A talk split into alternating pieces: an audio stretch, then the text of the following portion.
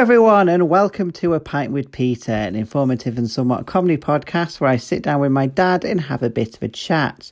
Currently, we are talking about his childhood during the 60s and 70s, but more importantly, about music, a defining factor in everyone's life. Now, this episode, like the previous one, is a bit a long time coming, and it's for a number of reasons. But the main one being Chris has got a new job, and like everyone, he's finding the transition a bit hard. So, I've decided to step up, and for the foreseeable future, I will be editing the podcast. Let's hope I do it justice, eh? Now, before we get back to it, um, I just thought I would do a quick recap of the previous episode. You know, like I said, it's been a bit of a long time. So, in the previous episode, you know, we were continuing our chat with music, but more about the kind of subculture that music will create. You know, we touched upon mods and also the Oz magazine, which was a bit of an alternative magazine at the time, something a bit different to what you'd find in your off license. We finished the episode with my dad teasing how he will talk about his interest in soul music, the gigs he went to, uh, early festivals, and any early bands he saw. You know, the bands you see before they get big. Hopefully, we will discuss that in this episode.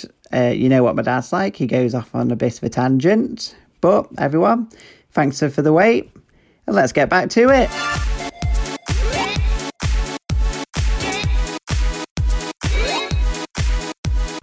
We left off the last episode, finishing off a somewhat agony aunt sending.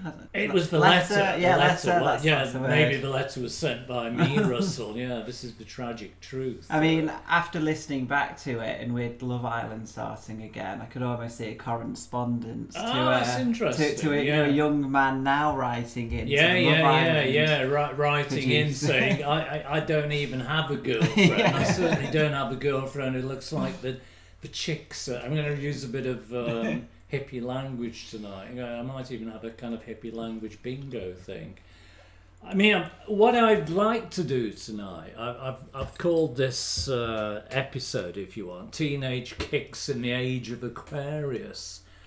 This is the dawning of the age of Aquarius. Does that mean anything to you? Is that a cultural I was kind of hoping he was he was going to mention. Teenage Kicks. I know- Teenage Kicks, yeah, that's that's for, Got two songs. Yeah, I guess it's two songs, but I only know that's the Teenage undertones, Kicks. isn't it? Teenage Yeah. Kicks is the undertones. But I think the Age of Aquarius was in the stage play I mentioned uh, before, which was Hair.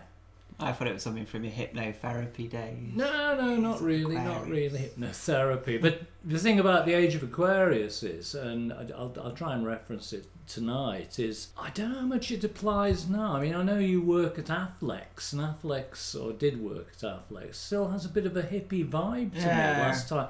To me, Affleck's is a kind of line of continuity from the hippie era, which It is very sacred ground. Like if a Topshop tried to move in there, there'd be a public outrage. I don't think they would be allowed to. No, They Well, wouldn't even get their foot in the front door or something. but yeah, but then it confuses me because isn't there a Superdry downstairs, something like that? For, for those people listening in, you know, the five people listening in who don't know what Affleck's is, it's basically an alternative flea market, isn't Mm, it, yeah. type setup that sells a lot of uh, handmade uh, craft type stuff, doesn't it? Well, it's And all, all independently run stores. Yeah. It's like uh, in Manchester, there's still uh, a restaurant where I used to go and eat, obviously 40 odd years ago, called Eighth Day. You, you know Eighth Day? I don't On, know. I do on know Oxford. Road? I do know the name. That's that at the time would have sold macrobiotic food and uh, you know all the all the stuff that people are interested in now. The thing about the thing about me referencing the age of Aquarius is, and I don't know how current it is now. There was a great interest in tarot. Do you know anybody who's interested in tarot cards? Oh yeah, a lot of my mates. Really? are. Wow. Yeah. Astrology. You know, astrology Yeah. generally. Oh, fun, funny story about tarot cards. I'm going to throw in. My mate was having a lot of bad luck, and her mum told her to throw out her tarot cards because her mum said that you know bad presence. They were could have- casting bad vibes, Yeah. man. Yeah. So she yeah, took them yeah. out, and she said that her luck did improve. They're an evil influence. is that though? Yeah, I know. Is it just that state of mind? Once you've been told that, Yeah. uh, so someone tells you that they're a bad influence or a bad presence in your life. So you throw them out, and that changes your kind of mindset. Not without realizing it, so subconsciously it changes your mindset, and then you've got a better outlook on things. So it changes. I feel like me and Chris are the two sides of the argument. I'm the spiritual one, like, yeah, she banished the, the demons, and you're like, no, it's just. Chris is just more the scientist, Yeah. I- I The- am. the rationalist. I am a yeah. rationalist, and I, I also love to play devil's advocate. I mean, as you know, I'm from a kind of uh, Englishy background. Um, I think what you're talking about here, in a way, is is called uh, pathetic fallacy. Do you remember that from your school days? The No. Pathetic No. fallacy. It's having this idea that you have an influence on major things around you. It's Yeah. like it's like me looking forward to a Notts Forest game kind of thing and thinking, but if I take a hundred steps in this direction, this particular way, it's going to influence the game. Hmm. You with me?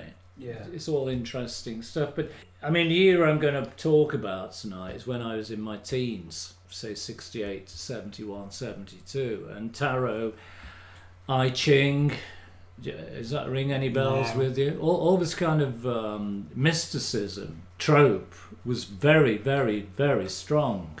Um, I've got some old posters here, and as you can see, you know, there's a hippie chick there in the corner. You have a long floaty Yeah. dress. She's probably got some tarot cards in her in her underwear, and she's playing what looks like a sitar kind of thing. It's very, very, very strong. Um, and if you could, if you could again speak that kind of language, it uh, it had a lot of kudos. Uh, I mean, I remember one of my friends had uh, you know the yin yang thing, Mm, you know yeah. the black, black and wh- that. I mean that that's all part of that kind of era. So I'm going to call it Teenage Kicks in the Air of Age of Aquarius bracket. Sorry, I never saw Bowie. Did once try some of my sister's eyeliner. Oh, so, So- we've lost two followers. So, I'm, No so I'm, I'm going to impinge on, uh, on on glam rock and stuff like that. But basically, I think I think I've, I've got um, as you probably remember from previous podcasts, I've got a, bit- I've got a bit of a bee in my bonnet. So the way in which the era I'm recounting here is actually recorded and thought of. You know, there's a lot of folk wisdom there, but isn't actually very, very accurate. So I, I'm going to ask you: Do you understand what the counterculture was? Or do you understand what uh, you know an alternative culture would be? Because that's what the era through which uh, I evolved was all about. It was about trying to, uh, yeah, yeah. It is, it is a bit of a self-deception. I understand that. It was about trying to change the world. It literally was that evangelical in one form or another. I think I think a massive difference between then and now is now I think we've talked about this before. I think you have a myriad of tribes, don't you? Got a, got a kind of atomization of certain groups and certain group identities. But uh, when I, you know when I was 18, 19, it was a much simpler world, and um, looking back on it, what doesn't surprise me, but it quite alarms me in a way, the massive influence that American thinking had on you.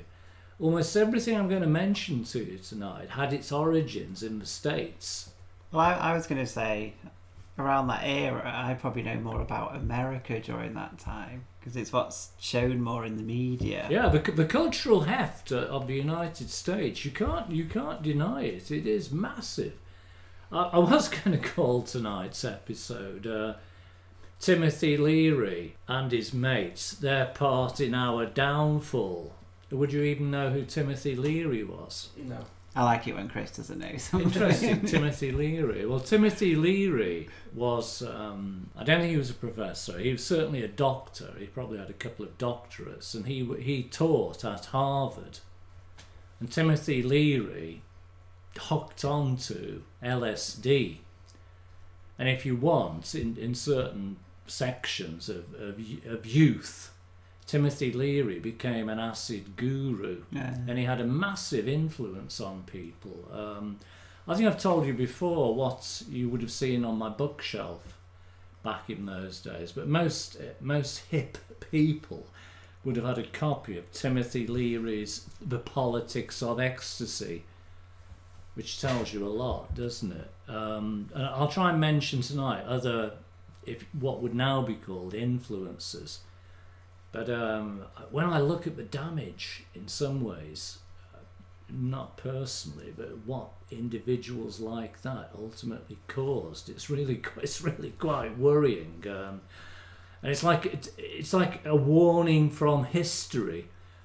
You know how his, how Mussolini and Hitler and so on, they are Stalin. They're a warning from history. You know, don't do this, kids. You know, don't follow these people because they'll mess you up. I, I took the idea, by the way, from uh, I'm referencing a, an ancient comedian here called Spike Milligan. Have you ever heard of Spike Milligan? Yeah. Yeah, that name rings a Oh bell. wow, really? I mean, he was really super eccentric. I think he was eccentric in a way you don't see now. In fact, I think he was slightly mad, to be quite Yeah. honest with you.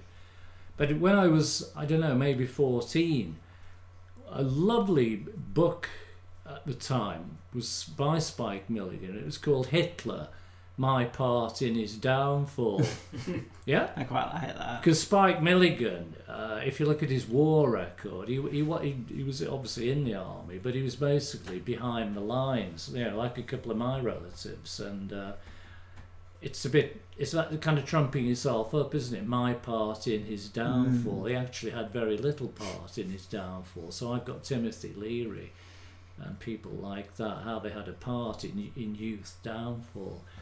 So the counterculture and why I think these chats again are great. I must I must emphasise this is a lot of the um, ideals uh, and the thrust of the counterculture definitely has a resonance now. The counterculture was basically a project, a haphazard project to to really replace the military industrial capitalist technocratic world. Do you know what I say? Yeah. It, it, it was there to offer uh, a different way of living and a different way of seeing the world. Uh, For, for individuals like me, you, you obviously were involved in, in, a, in a fairly insignificant way, but the movers and shakers, that's what was behind it. And if you possibly are of a right wing persuasion, you, you would argue quite convincingly that quite a lot of it was quite communistic and Marxist and so on, although that wasn't overt. But I, but I think I think what really interests me, and you could have a whole podcast on this, because I, I think it's what um, divides us as a country now.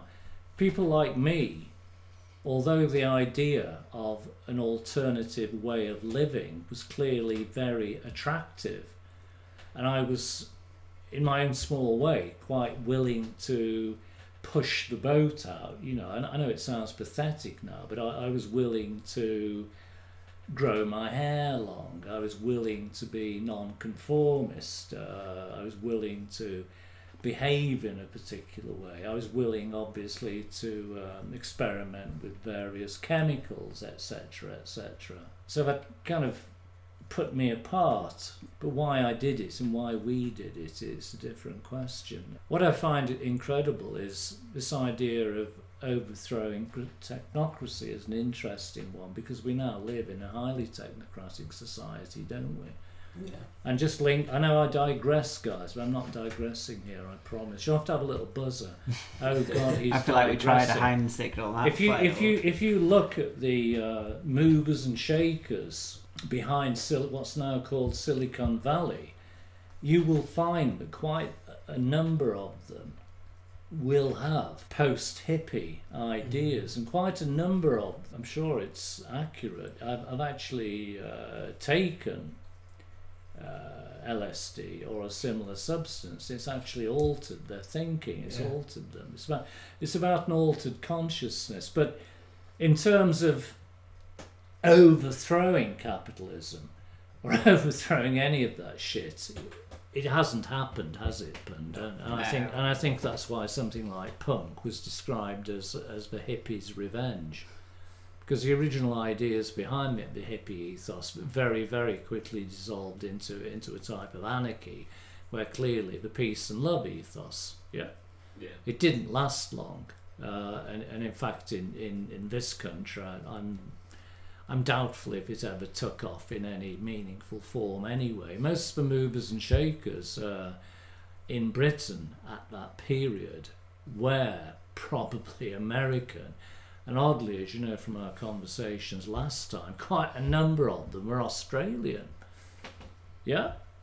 Uh, you know, the people who, who founded Oz and so on and so Yeah. forth, they, they, they, were, they were Aussies. So I think maybe three out of ten. And the other one that was really uh, critical at that time was to create uh, a much more collective community.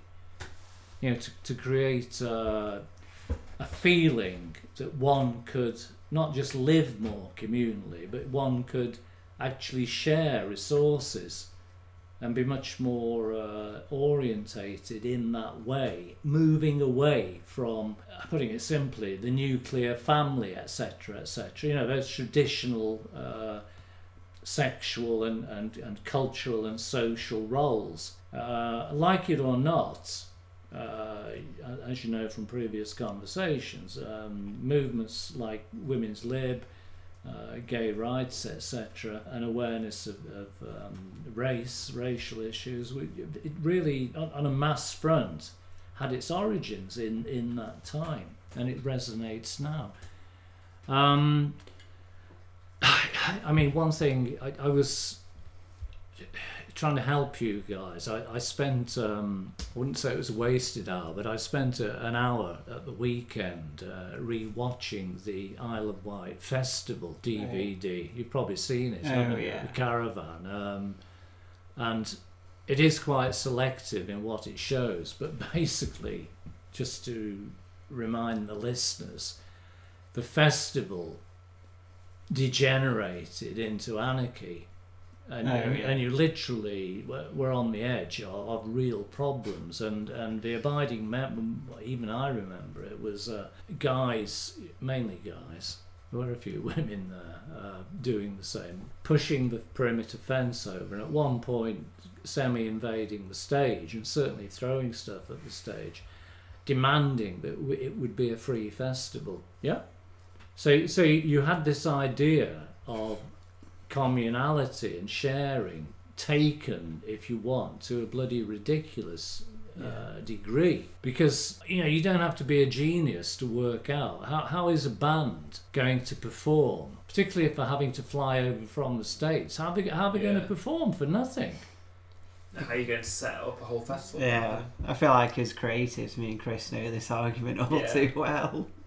But it, you see, what what really fascinates me. I mean, taking you back to that time, what do you think the average weekly wage was in, say, 1970? Average. Twenty-five pounds. Yeah, well yeah, done. I'd you've say done- something you- you- similar. Probably 32. Probably close to 32. Now, I, I, did, I didn't go to the previous festival. I think I think there was one on the Isle of Wight in 68 as well. But the 69 one was Bob Dylan.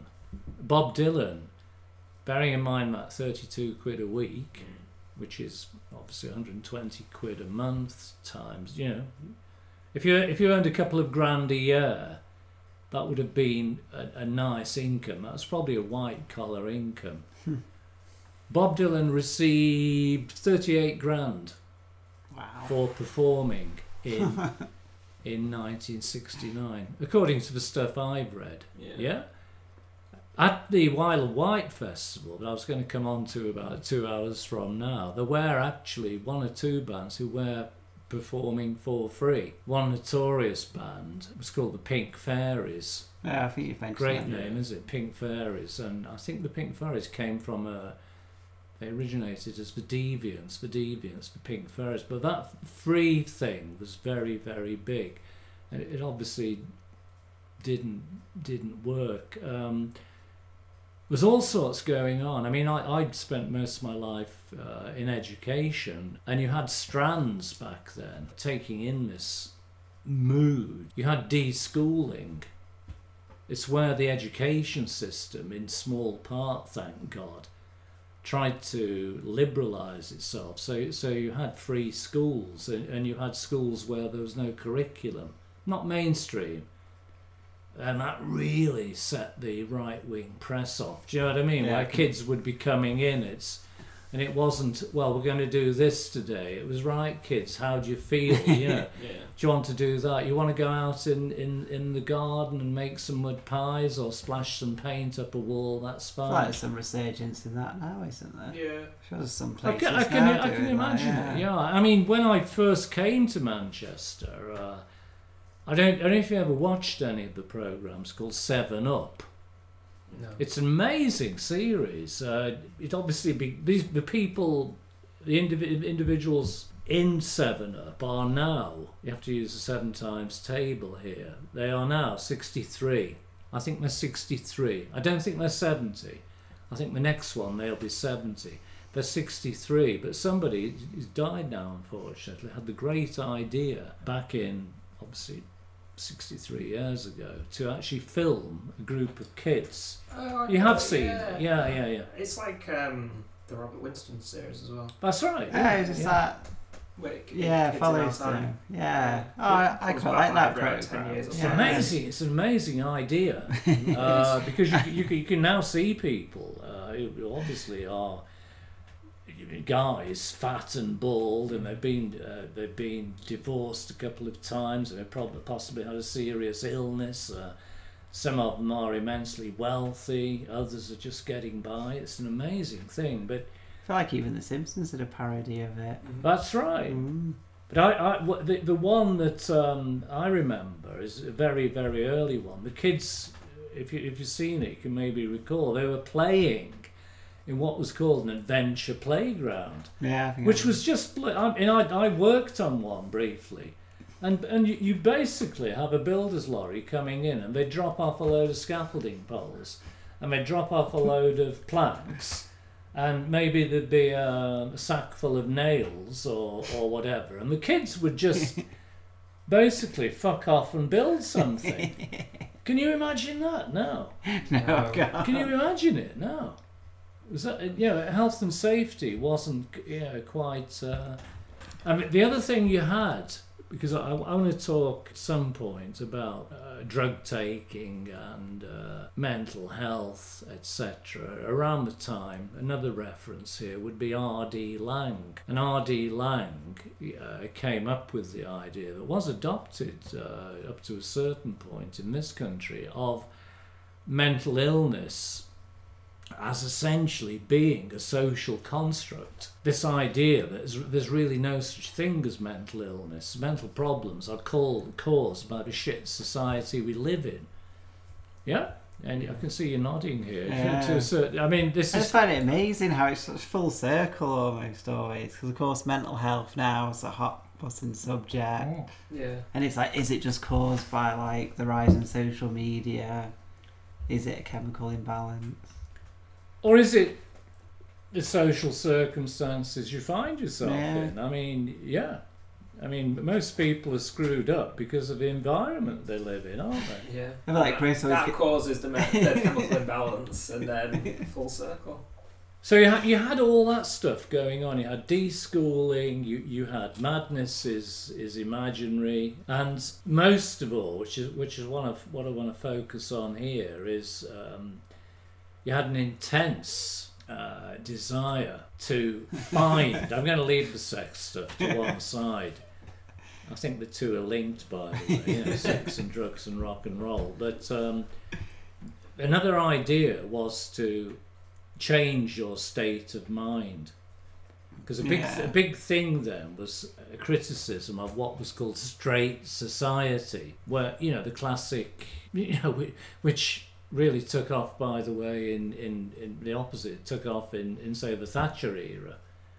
You know, semi-detached suburban man. I mean, fuck it. I mean, most people would give their right arm now to be a semi-detached suburban man, Mm. wouldn't they? Do you know what I'm saying? And most, a lot of people, a lot of us would be would be glad of a bloody job, etc. But that that kind of stuff about changing your state, about uh, casting off outmoded and restrictive uh, standards. So I've spoken about before. You know how when I was a kid, uh, so many of us, not me personally, you became your dad. and you became your dad at, at a very very early age. So you you, you were thinking. How now, Chris? I can see you looking at me. Like, Yeah, It's yeah, 'cause you- maybe. It's because slowly you are. Poor old Russ. Poor bastard, yeah. So you're talking about change in dress and change in social etiquette and so on. Um, we've spoken. This this is where I think the alternative society was successful, because I spoke to you before about the um, way in, in the arts in which things changed and the way in which um, you know people became successful who who didn't speak receive pr- pronunciation RP and so on and so forth. Society was being compelled to open out, and to a very great extent it did open out. And I, I've referenced before changes in legislation uh, around you know homosexuality and, and so on and so forth. Yeah, so it was. But in in a way, just to recap this section, I, I, I was kind of thinking to myself, I, I'll have a bit of that. I'll have a bit of that. I fancy a bit of that. Right, bit, bit of the counterculture. A bit of the counterculture, yeah, which for so many kids like me, it's, I mean, Ollie, if you if you, I've got his book over there, his his book, and if you go onto his website, he describes where we lived as boring and pedestrian and dull. Uh, I'm sure Andy, who I've also spoken to you before, I mean, he he probably would concur and put a few extra layers on that because he, he was growing up in the countryside. I mean, but it, funnily enough, I, I was I've been put on again through these guys to another bloke I used to know called Pete Nevin. And Pete Nevin is now Dr. Pete Nevin, and he's uh, he's the an most art, successful of the he's, group. he's an artist uh, who um, I think I think he I think he worked at the Slade or somewhere like that. He's just he's just bought a place with, with his wife and five kids in uh, Galicia in, in part of Spain. But if again you go on his website, it's exactly the same. I grew up in this really boring, dull environment. I couldn't wait to get out. I couldn't wait to get away. Or is it actually like this, or is it just like what we've discussed before? Uh, well, people the- what, what, I'm, what I'm trying to outline for you here is that probably outside London, the whole bloody country was pretty dull. yeah. You, you know what I'm Yeah. saying? The, the, I mean, the, the great conflagration of ideas uh, was definitely going on in, in the London area. Like Uh, even now, we speak to people from London, and they're like, "Oh, Manchester's boring," but Yeah. to us, Manchester's It's not, I don't think quite it's- a hot spot, isn't it? I think Manchester's really Yeah. uh, culturally picked up. Um, I, yeah, I remember when I when I, I first uh, lived in Manchester. I remember I don't I don't know how familiar you are with the Joy Division uh, album covers and stuff. There's one that's shot in Hulme on this flyover crossing the, the motorway near Hulme with blocks of flats in the back, and it's it's obviously shot in February on some stone cold day, and uh, if you if you go back to that that was obviously a bit later, late seventies, early eighties. I mean, Manchester was in so many ways a very grim place. That's why the hacienda really lit the place up uh, a, few, a few years later. Um, and I remember I had um, a very cultured. I met, I met him on holiday in uh, Ibiza, funnily enough. Before Ibiza was a you know big centre of dance and so on. He he he was uh, Dutch and uh, you know quite sophisticated and so on. I remember thinking, oh my God, he's going to visit me in Manchester. I've got I've, I've got to show him around what can well you know where can i go that was then but now you know for example we had some australian relatives who came you know you, you, you really are spoilt for choice So I feel like even when we were in uni and we brought people to Manchester, like, right, we need to hit the certain course spot, spot- yeah. But then even then, spots. yeah, it's a flip side. You know, I'd be like, you know, because somewhere like Affleck, it's just a bit of a standard store to us. But Yeah, you know, I had for other people. I had mates like, oh, we need to go to Affleck's. I'm like, hmm, okay. so is, is iconic Yeah. it is it's iconic Well, everyone, we're going to leave it there for now, and we all hope you enjoyed this episode. I think we may have recorded it back in July, but hopefully now we're going to get back into a routine and there will be more episodes more frequently. Fingers crossed. Now, with this little outro, I'm going to go into a bit of a tangent. So, for those of you hovering over the pause button, waiting to continue with your day, just a quick reminder that if you want to join in with the conversation or leave us some feedback, you can do that by heading to Twitter and using the handle at a pint with Peter. Or if Twitter's not your thing, you can always email us using a pint with Peter at gmail.com. We always love hearing from you and you know thanks for your continued support. Now, for those of you wanting to hear the tangent, when me and Chris came up with the concept for this podcast, it was a way to share my dad's unique personality with the world. You know, if you've met met him, he is a larger than life character. But it's transitioned from that simple concept into, you know, almost recording my dad's memoirs. You know, I've heard celebrities talk about it, and a lot of the feedback we've got is, you know, people saying that they wish they did it and how it's such a good idea to do because, you know, essentially I'm always going to have these, you know, these recordings of my dad, his stories. And, you know, with the continued breaks, dad has always said to us, oh, if you don't want to continue, but I feel like I always want to continue it, you know, so I can always have these recordings. So, you know, if you've been waiting to sit down and chat with your parents, you know, especially after a bloody world pandemic, then I recommend it because, you know, it's great to hear these stories. And a lot of them I'm learning alongside with you, and I'm really enjoying the journey. And I really hope you are too.